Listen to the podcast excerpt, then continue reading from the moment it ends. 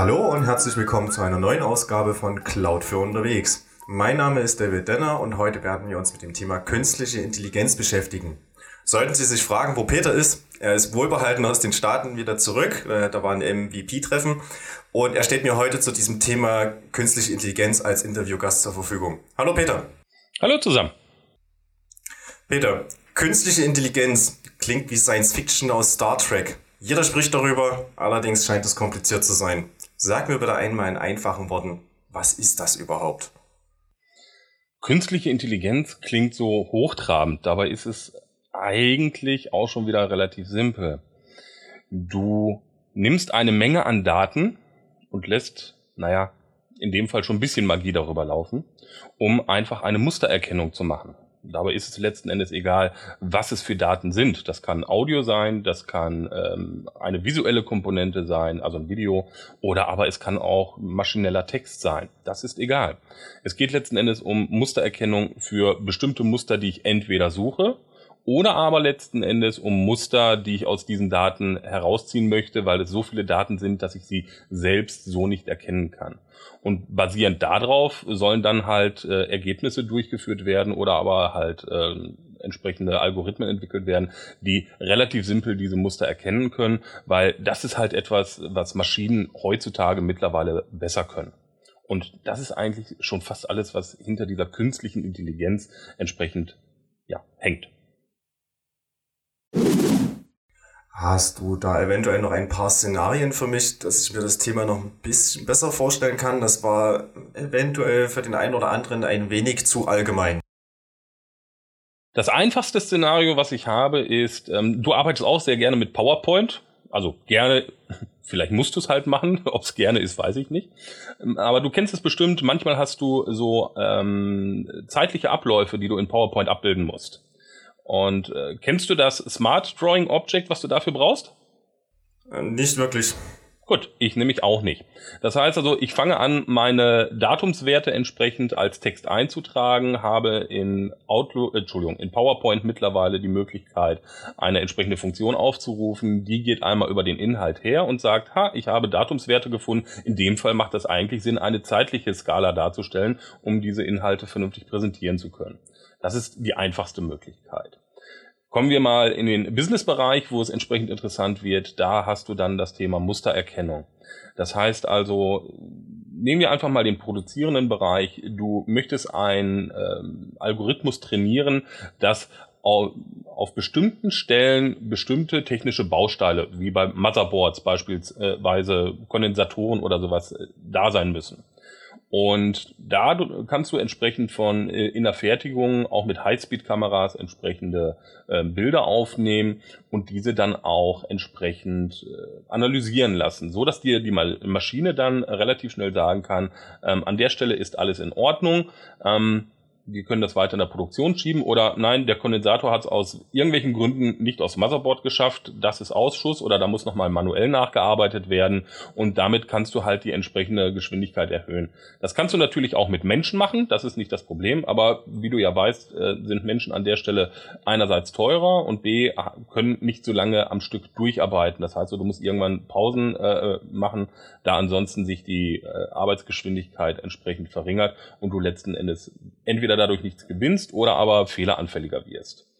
Und das war jetzt nur bezogen auf ein Bauteil. Das würdest du einem Menschen auch sagen, du guckst an diese Stelle und äh, prüfst, ob genau dieses Bauteil ist.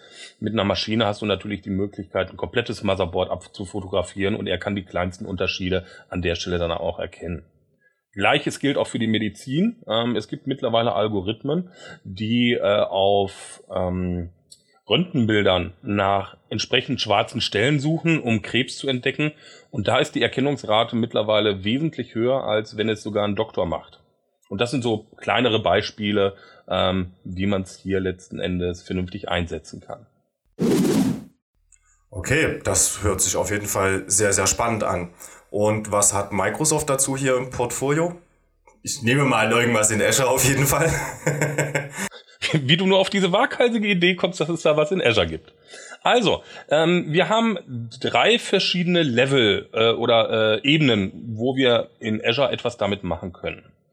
Auf der einfachsten Ebene haben wir die Microsoft Cognitive Services.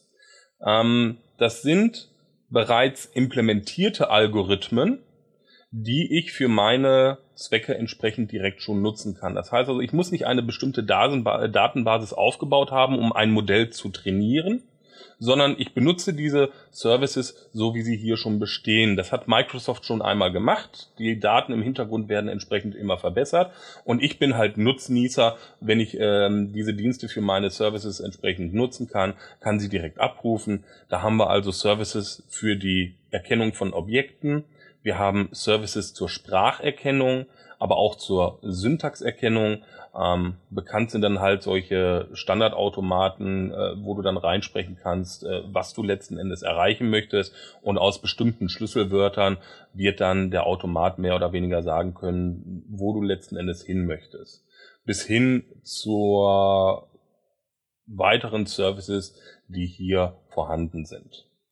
Wenn du eine Spur weitergehen möchtest, um nicht vordefinierte Templates zu verwenden, ähm, weil du spezielle Anforderungen hast oder dir diese äh, Templates entsprechend ähm, nicht deinen äh, Anforderungen genügen, hast du die Möglichkeit, auch eine Stufe weiterzugehen und dein eigenes Machine Learning äh, aufzubauen, um die Machine Learning Services zu verwenden, wo du die Algorithmen entsprechend erstellen kannst und äh, sie dann für deine Zwecke entsprechend ja, nutzen kannst.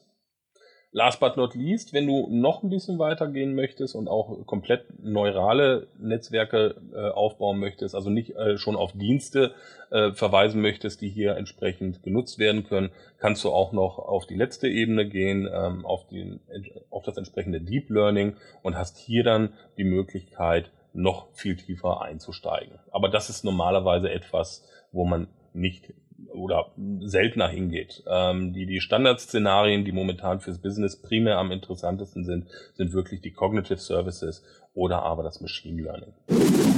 Du warst ja auch bei dem äh, Windows Developer Day mit dabei. Ähm, gab es da äh, nicht auch irgendwie eine Ankündigung im Bereich Machine Learning, dass das halt nicht nur aus der Cloud genutzt werden kann, auch, sondern auch für die Developer noch was mit dabei ist? Genau.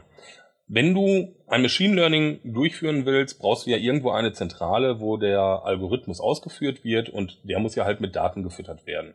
Und wie du ja gerade schon richtig sagtest, was haben wir in Azure dabei? Das Problem ist halt nur, ähm, es gibt unternehmenskritische Daten, die willst du aus welchen Gründen auch immer nicht unbedingt äh, in die Cloud verlagern. Das können produktionsrelevante Daten sein oder sonstiges. Und das ist halt ein Problem, was momentan als Limitierung für einige Bereiche noch gilt. Deswegen hatte man im Windows Developer Day äh, das Windows Machine Learning angekündigt, was letzten Endes die Möglichkeit schafft, ein äh, Modul in die Windows-Plattform zu integrieren, womit du einen bestehenden Machine Learning-Algorithmus exportierst da gibt's als Austauschformat das Onyx-Format, was man dafür nutzen kann. Und du als Entwickler hast die Möglichkeit, ähm, diese Formate entsprechend zu laden und lokal ausführen zu lassen. Das heißt also, du nimmst ähm, dein Windows-Gerät heute her ähm, und fütterst von mir aus auch Videodaten rein. Ähm, das ist ein schönes Beispiel, was man gezeigt hat, dass du vielleicht bestimmte äh, stilistische Elemente von äh, berühmten Malern äh, haben möchtest. Und diese lässt du dann auf das Bild anwenden und bekommst das entsprechend als Ergebnis zurück. Das heißt, du kannst es sofort lokal bearbeiten. Der zweite Vorteil ist natürlich, es fällt ja nicht nur das Senden und das Empfangen der Ergebnisdaten zurück, sondern du kannst auch natürlich deine Hardware direkt verwenden. Das heißt also, du kannst auch auf deinen Grafikprozessor steigen, der für solche äh, Algorithmen halt besser optimiert ist und kannst damit sogar noch Performancegewinne von maximal 80 Prozent erreichen, was also dann auch noch die Verarbeitungsgeschwindigkeit erhöht. Jetzt ist es aber auch nicht unbedingt eine Technologie, wo du sagst, boah, jetzt brauche ich aber das äh, letzte, teuerste und beste Notebook, um das letzten Endes nutzen zu können. Du kannst auch ähm, dein äh, ältestes Notebook nehmen ähm, und es mit entsprechenden sogenannten NVUs erweitern. Da sind also kleine äh, Chips in Form eines USB-Sticks, die du äh, in deinen Rechner reinstecken kannst und die diese äh, Berechnung als AI-Prozessoren zusätzlich übernehmen und du dadurch, äh, darüber dann letzten Endes die Geschwindigkeit bekommst. Also da wird sich einiges tun.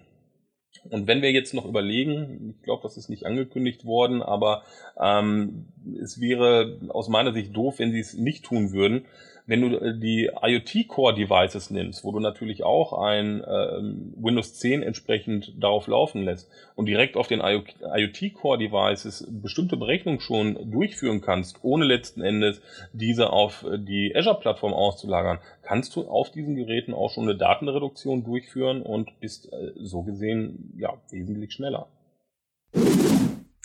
Alles sehr, sehr spannend hier, das Thema. Ähm wo fange ich denn dann nun an, wenn ich wirklich loslegen will? Ich, das war jetzt ein bisschen viel Input und äh, kannst du uns da vielleicht noch ein praktisches Beispiel geben? Ein praktisches nicht, weil genau das ist nämlich der Fehler, den viele Leute machen. Sie versuchen, die Technologie zu nehmen und sie auf ein Problem zu stülpen. Wo sich viele Leute weniger die Gedanken darüber machen, ist, sich mit dem Problem zu beschäftigen oder aber mit einer Idee, die man entwickeln möchte. Denn je besser die Idee einmal schon durchdacht ist und auch schon die Idee selbst verifiziert ist, umso mehr Kosten kann ich eigentlich in den ganzen Prozess äh, entsprechend einsparen. Ansonsten, wenn ich schon eine Idee habe und sie ausgereift ist und ich äh, ähm, beispielsweise mit einem Business Model Canvas schon vorsichtig berechnet habe, ob sich die Idee auch für mich geschäftlich lohnen wird oder nicht, ähm, wäre dann der zweite Schritt herzugehen und zu sagen, ich mache jetzt mal einen sogenannten Proof of Concept oder ein kleines, äh, kleines Forschungsprojekt, um halt meine Theorien mal auszutesten direkt in den Schritt herzugehen und zu sagen, ich möchte jetzt aber wirklich Machine Learning komplett implementieren und habe eigentlich noch so gar keine Idee, wie meine Datenbasis aussieht. Also man, man darf es auch nicht, ähm, man darf dabei wirklich nicht vergessen, wenn ich ähm, die Daten analysieren lasse, dann muss ich die auch vorher bereinigen. Das heißt also, da dürfen keine Nullfelder drin sein oder irgendwelche Werte, die dort nicht hingehören, weil ansonsten das, was als Algorithmus an der Stelle herauskommen kann, ähm, man entschuldige mir den Begriff, aber auch wirklich Kacke sein kann.